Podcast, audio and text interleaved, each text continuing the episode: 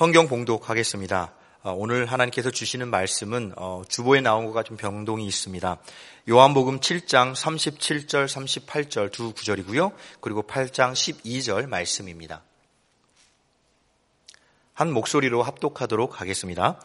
명절 끝날 곧 큰 날에 예수께서 서서 외쳐 이르시되 누구든지 목마르거든 내게로 와서 마시라. 나를 믿는 자는 성경의 이름과 같이 그 배에서 생수의 강이 흘러나오리라 하시니 그 다음에 8장 12절 말씀입니다. 다 같이 읽겠습니다. 예수께서 또 말씀하여 이르시되 나는 세상의 빛이니 나를 따르는 자는 어둠에 다니지 아니하고 생명의 빛을 얻으리라. 아멘. 어, 전수 앞분 둘러보시면서 예, 건강하시 기 바랍니다. 아프신 분들이 많더라고요. 올 한해 건강하시 기 바랍니다. 좀 그렇게 인사하시죠. 네. 아, 뭐 어르신들도 그렇고 저도 그렇고 그냥 감기를 달고서 계신 분들이 좀 많이 계셔서 한해 좀 건강하시면 좋겠어요. 아, 주부에 보면 제가 오늘 설교하고자 했던 본문이 베드로전서 3장 18절에서 22절인데 이 본문에 대해서 그 사도 사도랍니다. 종교개혁자 마틴 루터가 이렇게 말했어요. 이것은 멋진 본문이고 아마 신약의 어느 본문보다도 모호한 본문일 것입니다. 그러나 나는 베드로의 말이 정확히 무슨 의미인지 확실히 모르겠습니다. 마틴 루터의 이야기예요. 제가 어저께 베드로전서 3장 18절에서 22절을 준비하면서 어, 루터의 말이 어떤 걸 얘기하는지 실감을 했어요. 제가 어저께 결혼식 주례가 있었는데요. 제가 참 기뻤습니다. 그래서 주례 가기 전까지 막 본문 가지고 씨름을 하다가 깨끗이 접었어요. 아, 오늘 베들연서를 설교하는 건 좀 무리다. 제 시간이 좀 더 필요하겠다. 이렇게 생각을 했고, 그리고 결혼식 주례를 갔다 오고서 뭘 설교할까 얼마나 또 고민을 했겠어요. 그러다가 요한복음 설교를 하겠다. 이렇게 정했는데요. 설교 준비하면서 참 즐거웠어요. 그리고 감격했고, 그리고 제가 흥분될 정도였습니다. 그래서 저는 오늘 설교를 조금 독특한 방식으로 하려고 합니다. 어떤 특정 본문에 대해서 얘기하는 게 아니라 요한복음 7장과 8장 전체를 훑으면서 그 예수님이 누구신지에 대해서 핵심적으로 전하려고 합니다. 그 두 장이 결코 연결하기 때문에 그 논리적인 연결은 다소 느슨할 수밖에 없지만 저는 오늘 설교를 통해서 진리를 선포할 것이고 그 진리 앞에 두렵고 떨림으로 그리고 한편으로는 뜨거운 마음으로 어, 모든 권속과 제가 하나님 앞에 설 수 있게 되기를 간절히 소망합니다. 7장과 8장은 초막절이라는 절기에 예수께서 성전에서 가르치신 예수님의 강론을 기록하고 있습니다. 이 초막절 강론, 요한복음 7장과 8장의 구성은 이렇게 되어 있어요. 7장 1절부터 13절은 초막절 강론의 서론격에 해당하고 예수님의 형제들이 예수님을 불신하고 그리고 예수님의 형제들이 예루살렘에 먼저 갔고 예수님께서는 비밀리에 따로 예루살렘에 가신 이야기가 기록되어 있습니다. 7장 14절부터 36절까지는 초막절 중간에 있었던 일과 가르침이에요. 7장 14절을 보게 되면 이미 명절이 중간이 되어 이렇게 말하고 있습니다. 7장 37절에서 8장 1절은 초막절 끝날에 있었던 일과 가르침이에요. 7장 37절을 보게 되면 명절 끝날 이렇게 표현하고 있습니다.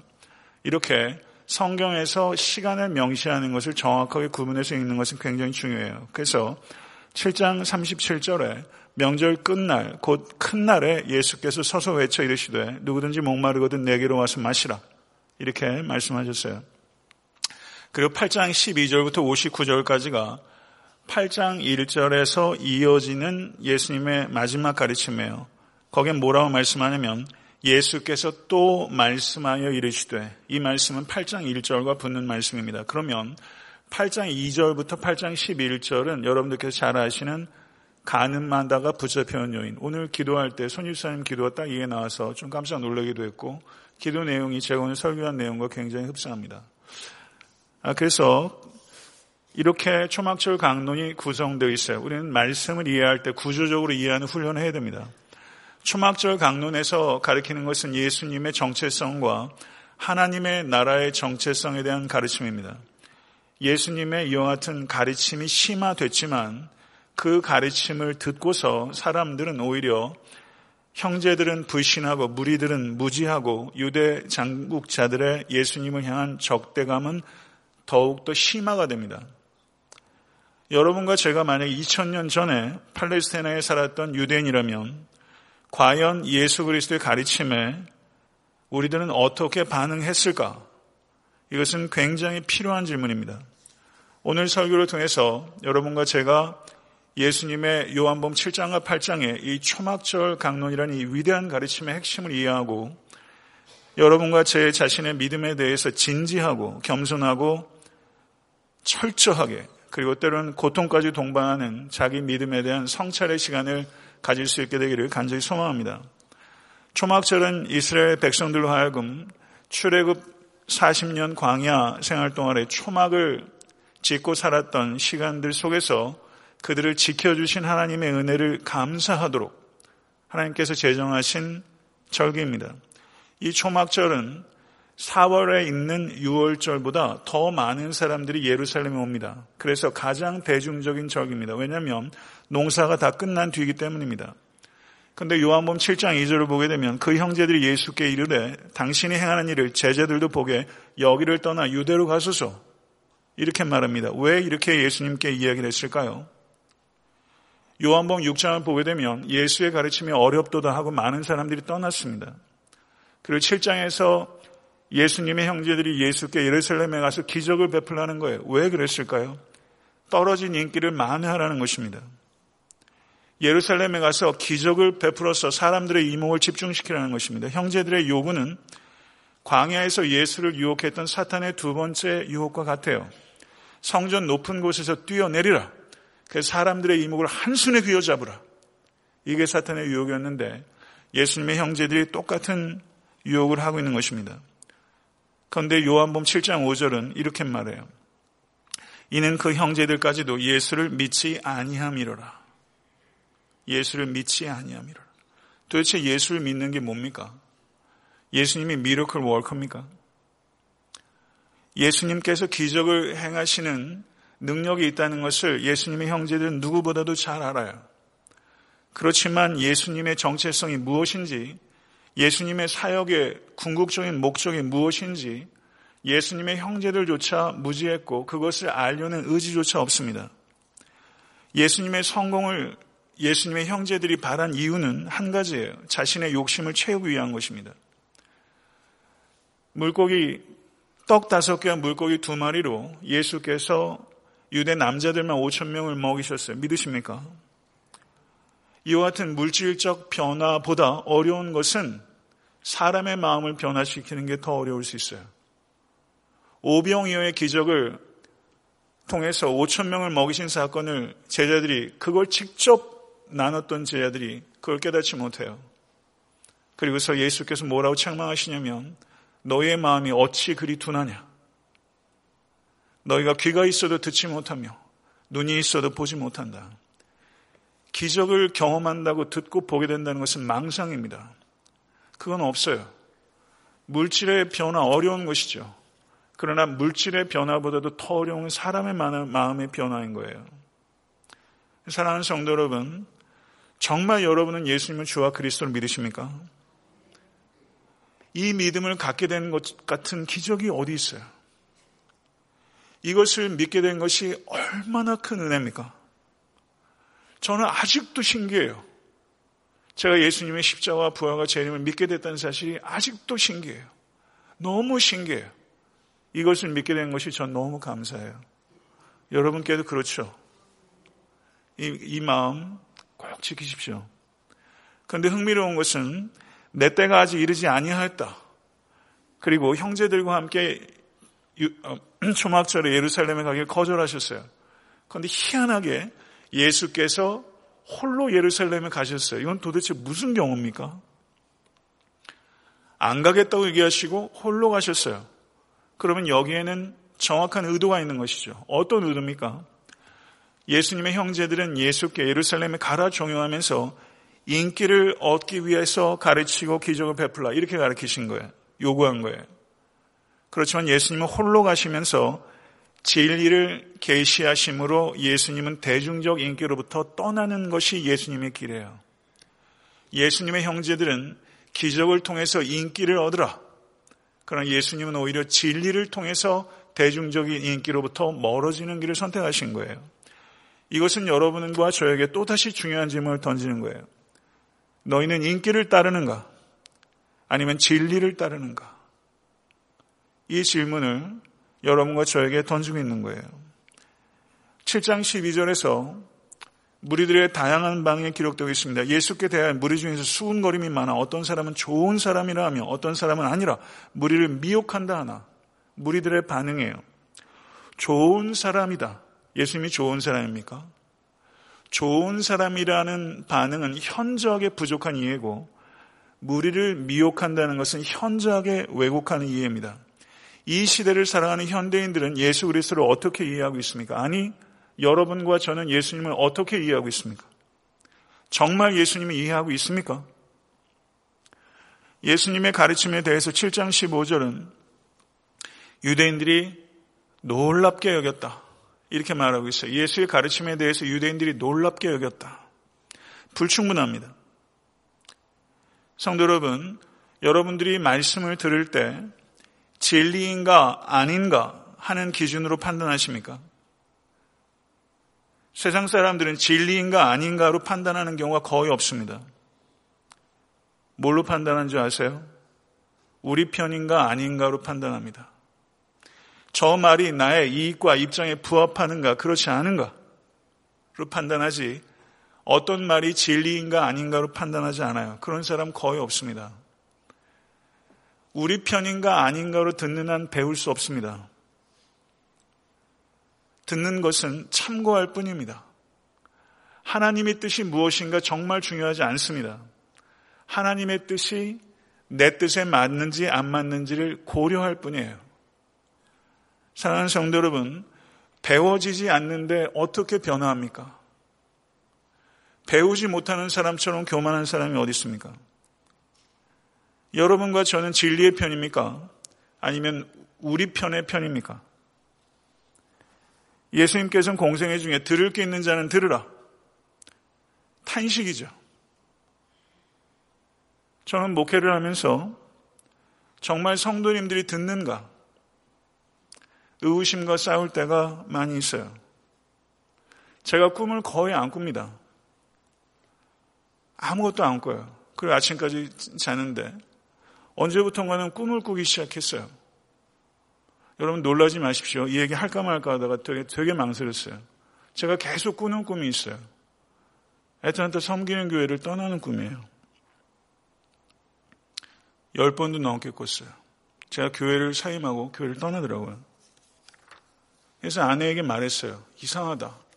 내가 꿈을 안 꾸는 사람인데 자꾸 교회를 사임하고 떠나는 꿈을 꾼다.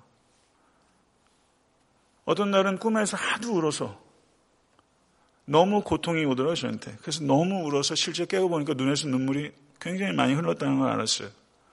그래서 마음이 얼마나 심란했는지 몰라요. 그래서 하나님께 기도했어요. 하나님, 저는 이곳에서 은퇴하고 싶습니다. 그래서 제가 그렇게 기도했는데요. 자, 2014년도 1월 19일에 이렇게 설교했습니다. 예수님께서는 제가 한 설교 그대로예요. 예수님께서는 자신을 따르기 위해서는 큰 대가가 있다는 것을 숨기지 않으셨습니다. 예수님께서는 큰 팬이 몰려드는 것에 환호하지도 그들이 물러가는 것에 실망하지도 않으셨습니다. 그러므로 우리는 어떻게 해야 교회에 사람들을 많이 끌어모을 수 있을까 하는 생각을 철저하게 버려야 합니다. 우리는 구원받는 백성이 더하고 그리스도의 제자가 더해지는 것에 집중해야 하며 그것을 기뻐해야 합니다.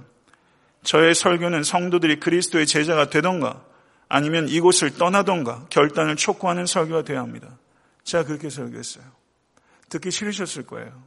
기억하신 분 계십니까?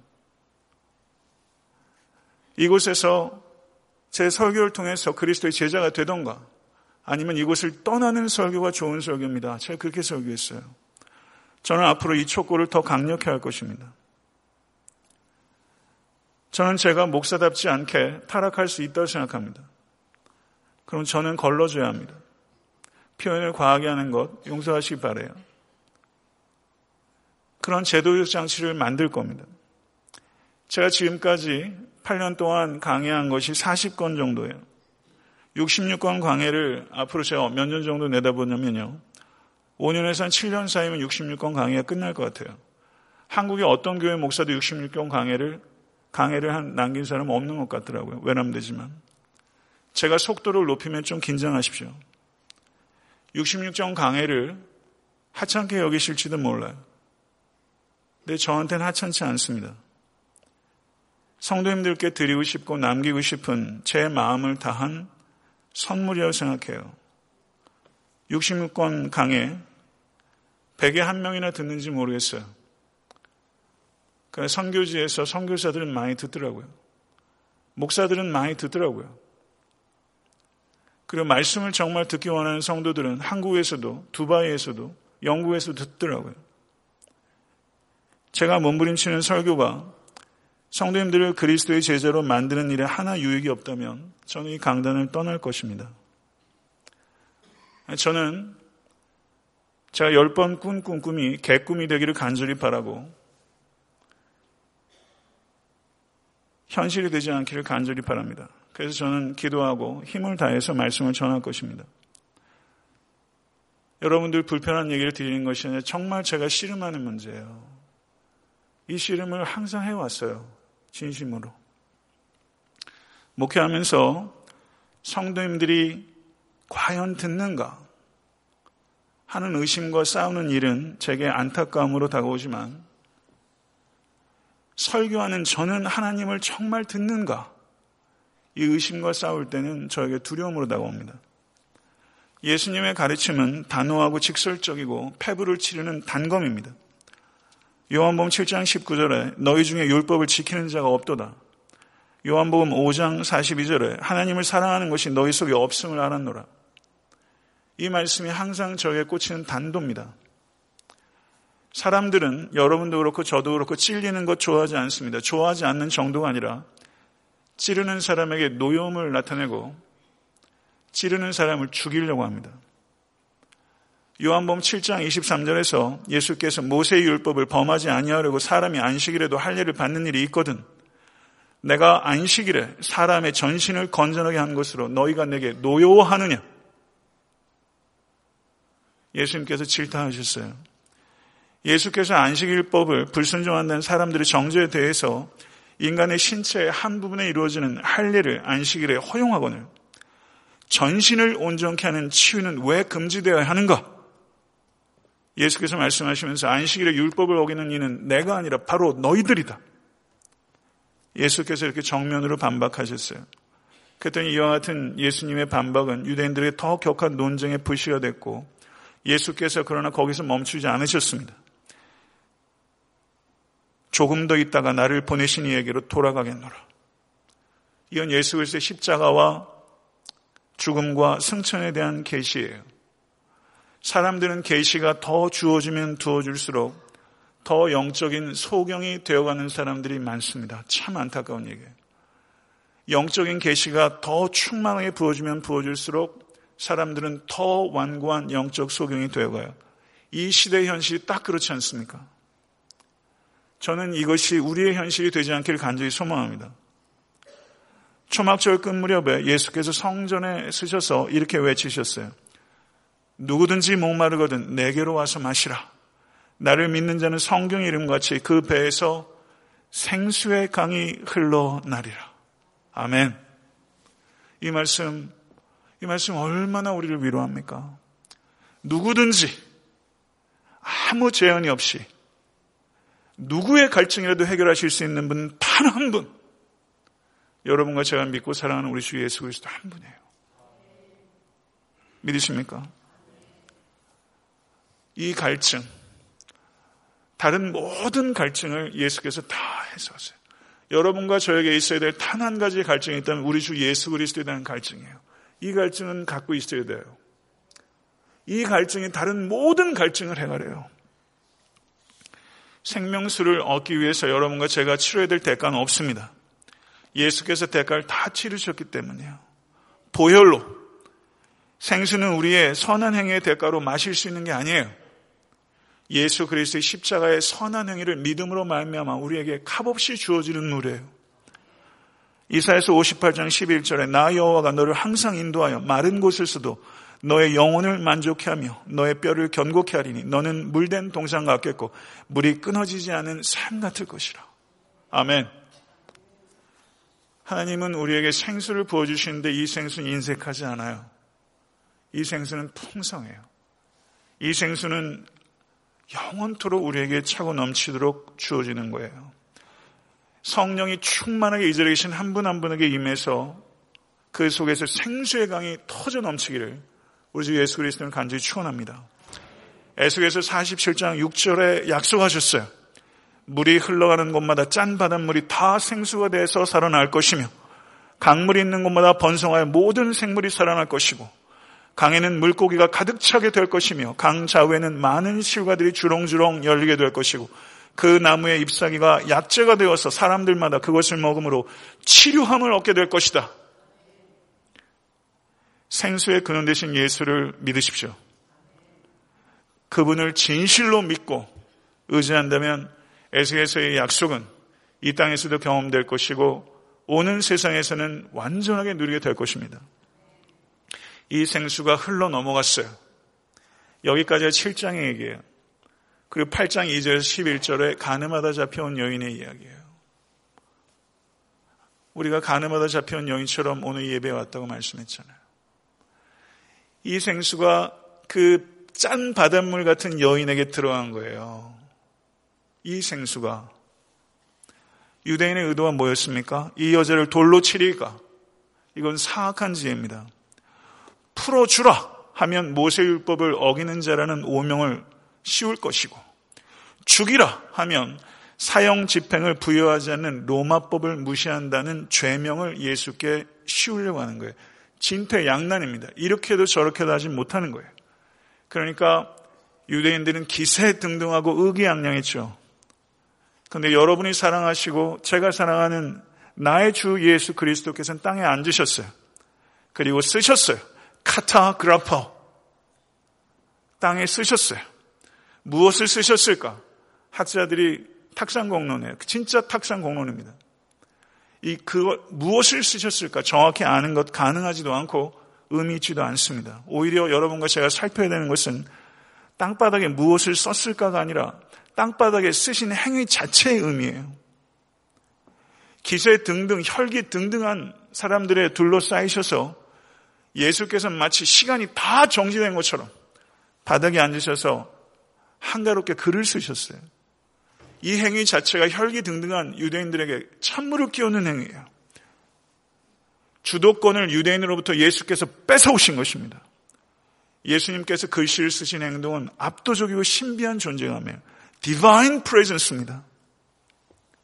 태산과 같은 존재감으로 완전히 분위기가 반전됐어요. 그리고 예수님의 이 침착함에 유대인들이 오히려 당황하기 시작합니다. 제가 오래전에 TV를 보는데요. 안성기 씨가 나왔어요. TV 사회자가 물었어요. 안성기 씨, 일본 영화에, 그 당시 일본 영화에 한국 배우가 별로 출연하지 않을 때입니다.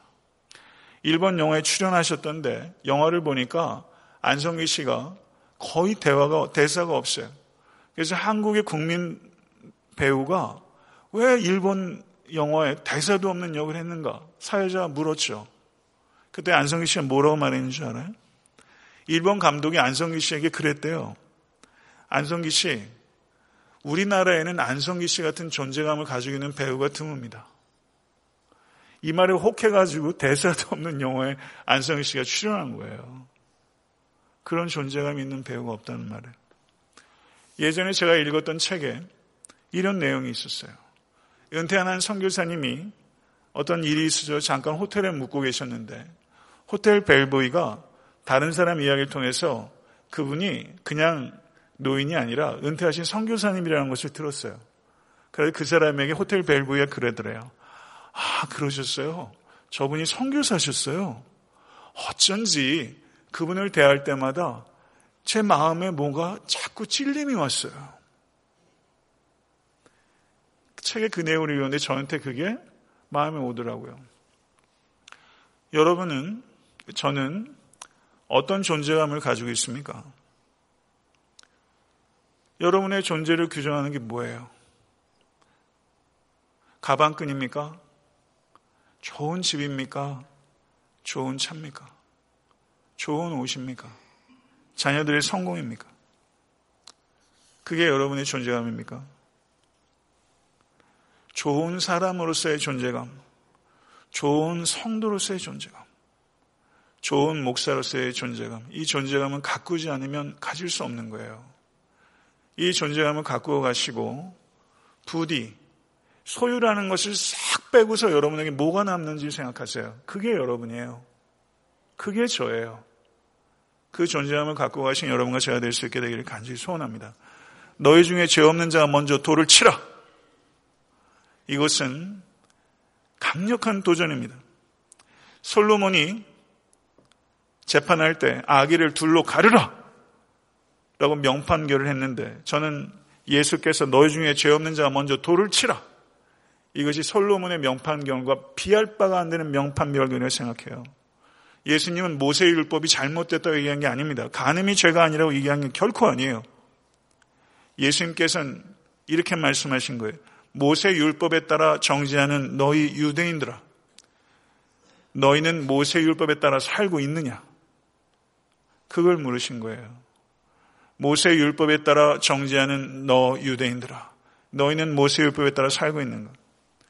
성도 여러분, 살아가면서 다른 사람을 판단해요. 우린 참 많이 판단합니다. 목사도 판단하고 성도도 판단합니다. 누군가를 판단한다는 것은 양날의 칼이에요. 다른 사람을 판단할 때 나 스스로도 판단받는 행위가 되는 거예요. 여기에서 중요한 것은 뭐냐면요. 간음을 한 여인만 잡혀오고 간음의 상대자였던 남자는 어디에도 없어요. 레위기 20장 20절을 보게 되면 간음한 남녀 모두에게 동일한 징계를 명령하고 있습니다. 예수님의 말씀은 공평하지 못하고 무자비한 판단을 피하라는 것입니다. 판단할 때 다른 사람에게 더 엄격한 잣대를 들이대고 다른 사람에게 다른 잣대를 갖다 대지 마십시오. 여러분과 제가 흔히 하는 죄예요. 다른 사람에게 더 엄격한 잣대, 다른 사람에게 다른 잣대. 성도 여러분, 여러분과 제가 기억해야 되는 것은 여러분과 저의 올한 해가 성공하기 위해서는 남은 일생이 존재감을 갖기 위해서는 우리가 반드시 기억해야 되는 게 있습니다. 저를 한번 따라해 보세요. 나는 총체적인 상황을 알지 못한다. 나는 충분히 선하지 않다. 이 두 가지 기억하셔야 돼요. 우리는 판단하는 대상을 총체적으로 알지 못해요. 그리고 우리는 누군가를 판단할 만큼 충분히 선하지 못해요. 안 그렇습니까? 우리는 그렇다고요. 우리는 공평한 판단을 과신해서는 안 됩니다. 눈에 보이는 것 과신해서는 안 됩니다. 귀에 들리는 것 과신해서는 안 됩니다. 어설픈 재판관 노릇하지 마십시오. 제가 일전에 오래전에 설교할 때 한 이야기인데요. 그 남, 남아메리카의 어떤 그 유명한 명화가 있어요. 할아버지가 젊은 여인의 젖가슴에서 젖을 빠는 거예요. 그게 나라에서 가장 대표적인 명화예요. 보기가 민망하죠. 그게 춘합니까? 아니라는 거예요. 그 뒤에는 내러티브가 있어요. 그 노인은 그 나라의 독립을 위해서 싸웠던 애국자였어요. 감옥에서 저가 영양실조로 주우하고 있어요. 해산한 딸이 감옥에 가서 그 아비를 보다가 자기 가슴을 풀어헤치고 그 아비에게 생명을 연장하도록 가슴을 열고 모유를 그 젖을 아비에게 물린 거예요. 추나가 아니에요. 그 스토리를 모르고 그것만 봤을 때 100이면 100 우리는 제대로 판단할 수 없어요. 여러분과 저는 총체적으로 판단할 수 없습니다. 총체적으로 판단할 수 없고 여러분과 저도 충분히 선하지 않아요. 판단이 불가피하다면 판단의 여지를 항상 가지셔야 됩니다. 우리는 어설퍼서는 안 돼요. 로마서 2장 1절 3절에 그러므로 남을 판단하는 사람아 물론 누구든지 내가 핑계치 못할 것은 남을 판단하는 것으로 내가 너를 정죄함이니 판단하는 내가 같은 일을 행함이라. 이런 일을 행하는 자에게 하나님의 판단이 진리대로 되는 줄 우리가 아노라. 이런 일을 행하는 자는 판단하고도 같은 일을 행하는 사람아 내가 하나님의 판단을 피할 줄로 생각하느냐. 사도 바울은 무섭게 질타합니다. 감옥에 들어간 사람은 들킨 죄인이고 감옥 밖에 있는 사람은 안 들킨 죄인이란 말이 있어요. 여러분과 저 혹시 안 들킨 죄인에 불과하지 않습니까? 다른 사람을 매섭게 판단하면서 똑같은 일 하고 계시지 않습니까? 만약에 그렇다면 위선의 죄까지 더하는 더 악한 죄인인 것입니다. 미국과 한국에 미투 운동이 열풍이 불고 있어요. 교계는 무관할까요? 세상에서도 죄가 끝까지 은닉되지는 않습니다. 거룩하신 하나님 앞에서 숨길 수 있는 죄는 결단코 한 가지도 없습니다. 믿으십니까? 서기관들과 바리새인들은 가늠한 여인을 인간으로 보지 않습니다. 그들은 가늠한 여인을 도구로 사용한 것입니다. 예수를 무너뜨리기 위해서 가늠한 여인을 도구로 쓴 거예요. 과연 바리새인과 서기관들 그들과 그 자리에 잡혀와서 두려움에서 떨고 있는 가늠하다 잡혀온 이 여인, 바리새인과 서기관, 가늠하다 잡혀온 이 여인, 어느 쪽이 더 악하고 더 더럽습니까? 혹시 여러분과 제가 하나님의 일이라고 핏대로 올리는 그 일들이 어쩌면 바리새인과 서기관이 가늠한 여인을 예수 앞에 잡아온 행위와 크게 다르지도 않을 수 있다는 것. 이거를 특별히 조심하신 여러분과 제가 되어야 됩니다. 예수께서 존재감과 지혜에 압도당한 유대인들이 모두 물러왔을 때 여인에게 말합니다. 군아이, 여자여, 너를 고발하던 그들이 어디 있느냐? 너를 정지한 자가 없느냐? 성도 여러분, 오늘날 교회는 에타한테 섬기는 교회는 가늠한 여인을 바리새인과 서기관처럼 대하는 교회입니까? 아니면 예수님처럼 대하는 교회입니까? 사람을 인격으로 대하지 않고 물건으로 대한다면 그 교회는 교회가 아닙니다. 예수께서 말씀하시기를 나도 너를 정지하지 아니하노니 이 말씀을 가지고 예수님께서 간음죄를 가볍게 다루셨거나 문제 삼지 않는다라는 식으로 해석하는 것은 성경을 오용하는 것입니다. 많은 사람들이 그리스도인들은 성의 문제에 대해서 지나치게 민감하다. 요즘같이 동성애 문제까지 나오는 이 시대에 성의 문제에 대해서 기독교인들이 지나치게 민감하다. 이렇게 조롱하는 사람들이 있어요. 요즘 문화는요, 먹는 것, 마시고 자는 것과 같이 성적 행위들이 그와 같은 생물학적 필요를 채우는 것에 불과한 하나의 문화다. 성의 문제를 죄라고 얘기하지 않고 하나의 문화 현상으로 표정하는 시대에 살고 있습니다. 사랑하는 성도 여러분, 예수 그리스도의 용서는 값싼 용서가 아닙니다. 나도 너를 정지하지 아니하노니 이 말씀을 하시기 위해서 예수께서 십자가 위에서 하나님의 정죄를 받으셨습니다. 가늠하다 잡혀온 여인의 그 죄가 문제가 안 되기 때문이 아니라 그 문제가 정말 심각한 문제이기 때문에 예수께서 갈보리에서 십자가를 지신 것입니다. 예수께서 나도 너를 정지하지 아니하노니 이 용서는 값비싼 용서입니다.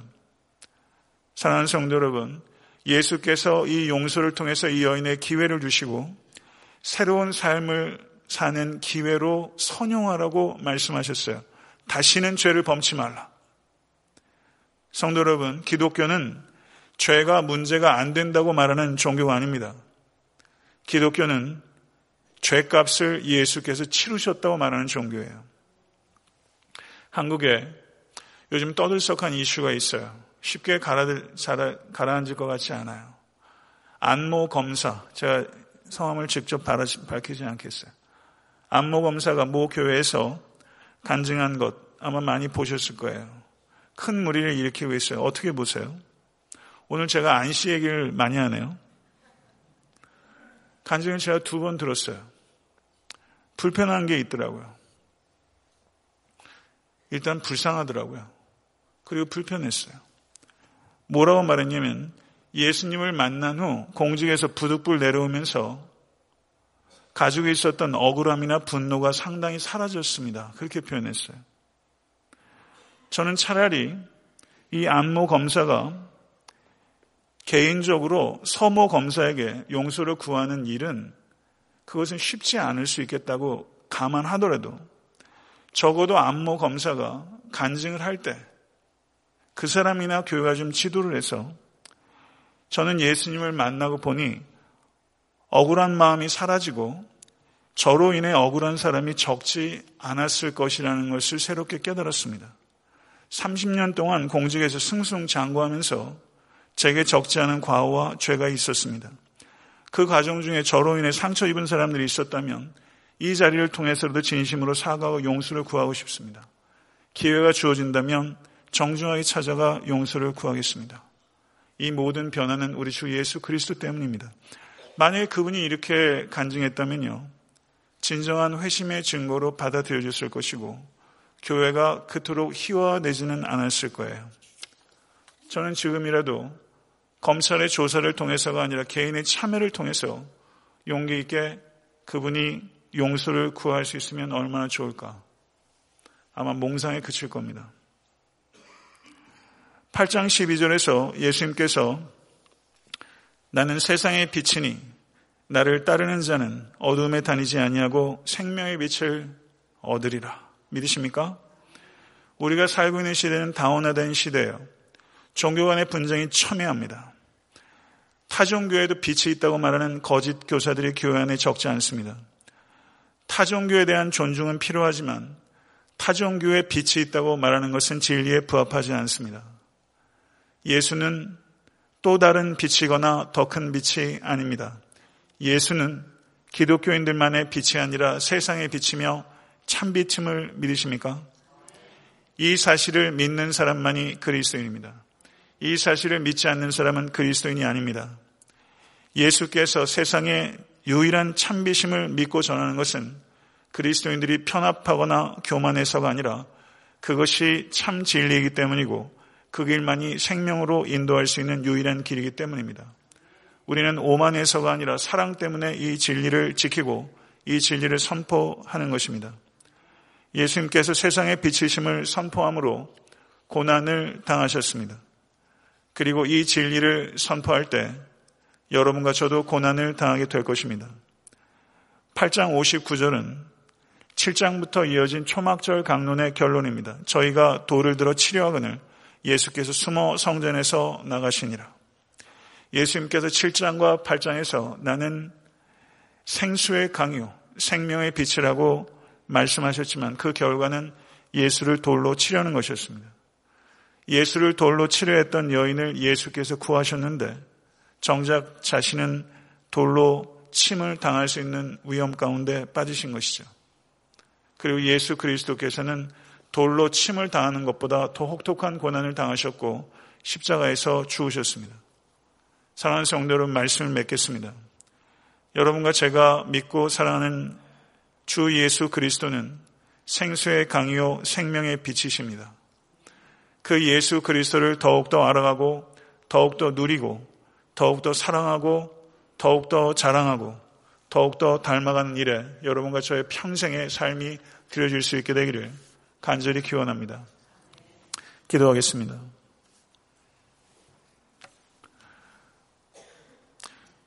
존귀하신 아버지 하나님, 초막절의 유대인들이 예수 그리스도의 강론을 들었던 것처럼 우리도 광야길과 같은 인생길을 가면서 생수의 강이시요 생명에 미치신 주님의 말씀을 진실로 듣기를 원하나이다.